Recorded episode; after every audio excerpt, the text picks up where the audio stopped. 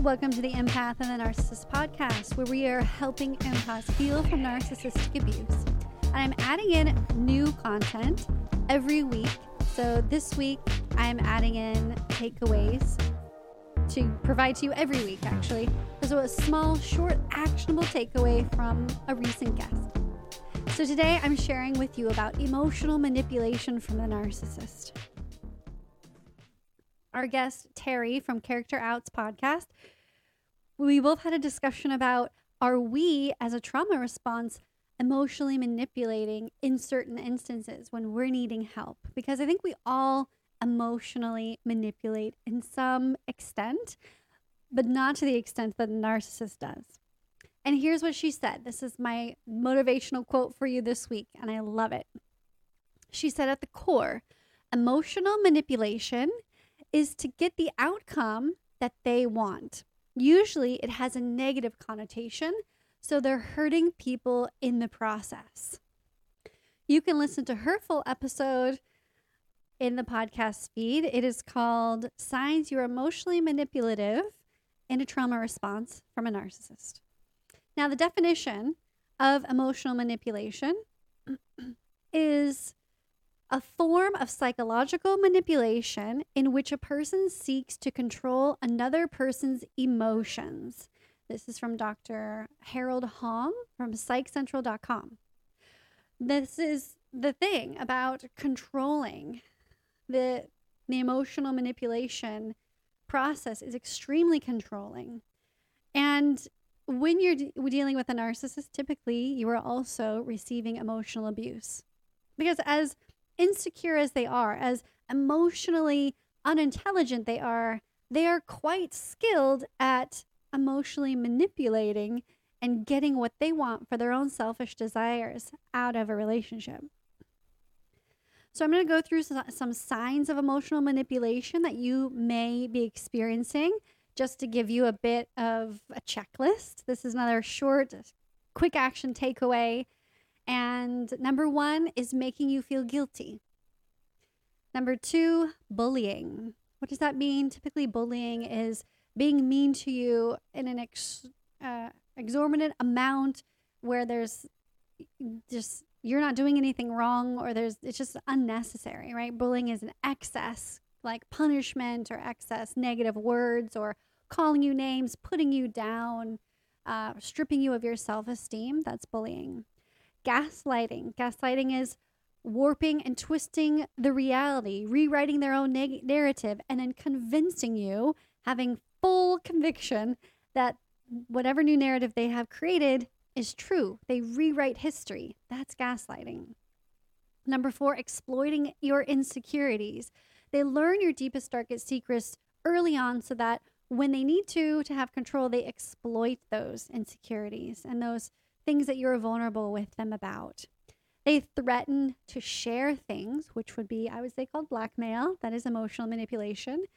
Um, they embarrass you. I've heard that a lot with parental narcissists. They embarrass you in front of friends, not like the normal embarrassing you, like the bullying type embarrassing you, where they put you down, they say things that are really vulnerable, or they share with your friends like a really deep, dark secret that is going to hurt you um, they lie and they're dishonest. That is something that you maybe are selling out of fear. You're lying. You're dishonest about something, and you have a motive for that person to buy into it. Using the silent treatment is something I hear a lot, and of course, I experienced uh, silent treatment makes it essentially makes love conditional, which is emotionally abusive because when you take away love, you think that you did something wrong and therefore you have to grovel back you have to ask for forgiveness back you have to make it right somehow for them to start talking to you again. And you can witness this in child uh, arguments where they just don't have the tools to use i feel statements and and the tools to be able to resolve conflict. And unfortunately sometimes this behavior carries on through adulthood and there is silent treatment due to not being able to say, I feel statements, being able to resolve conflict, and take responsibility for their own side. And ultimatums, of course, black and white. The world of the narcissist is black and white. And this is a really difficult thing area to live in because the world is complex and gray. There is no ultimate truth, ultimate this, ultimate that. There's no black and white. And you see that a lot in religious uh, realms where their ultimate truth is the only truth and everything else is black. There's a lot of gray area in our lives, and there's a whole bunch of different energies and personalities and uniquenesses about each other that we can't just discard and think that are wrong.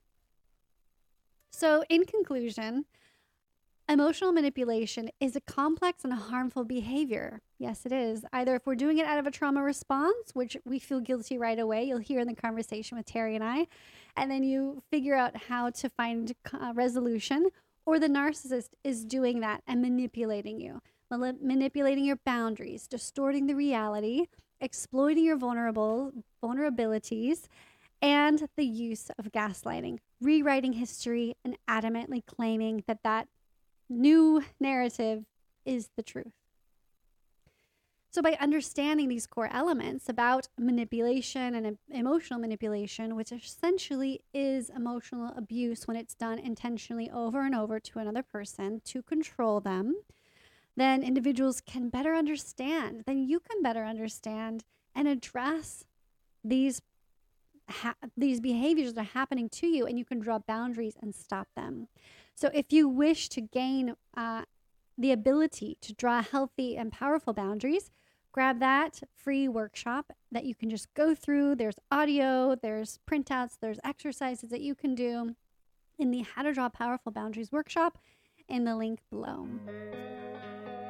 Thank you so much for listening today. This I hope this takeaway was powerful, impactful, and sweet and short for you to consume today. I'll be back next Friday with another takeaway and recap from our guest for you to gain support here in the empath healing community. And remember, always keep your unique light shining. And sometimes you just gotta believe there's something that'll give you relief. There's something that'll have what you need, what you need. We're broken, it's tragic, we're not all elastic, but maybe there's magic. Believe you could have it, and I know of sadness, the anxious and panic.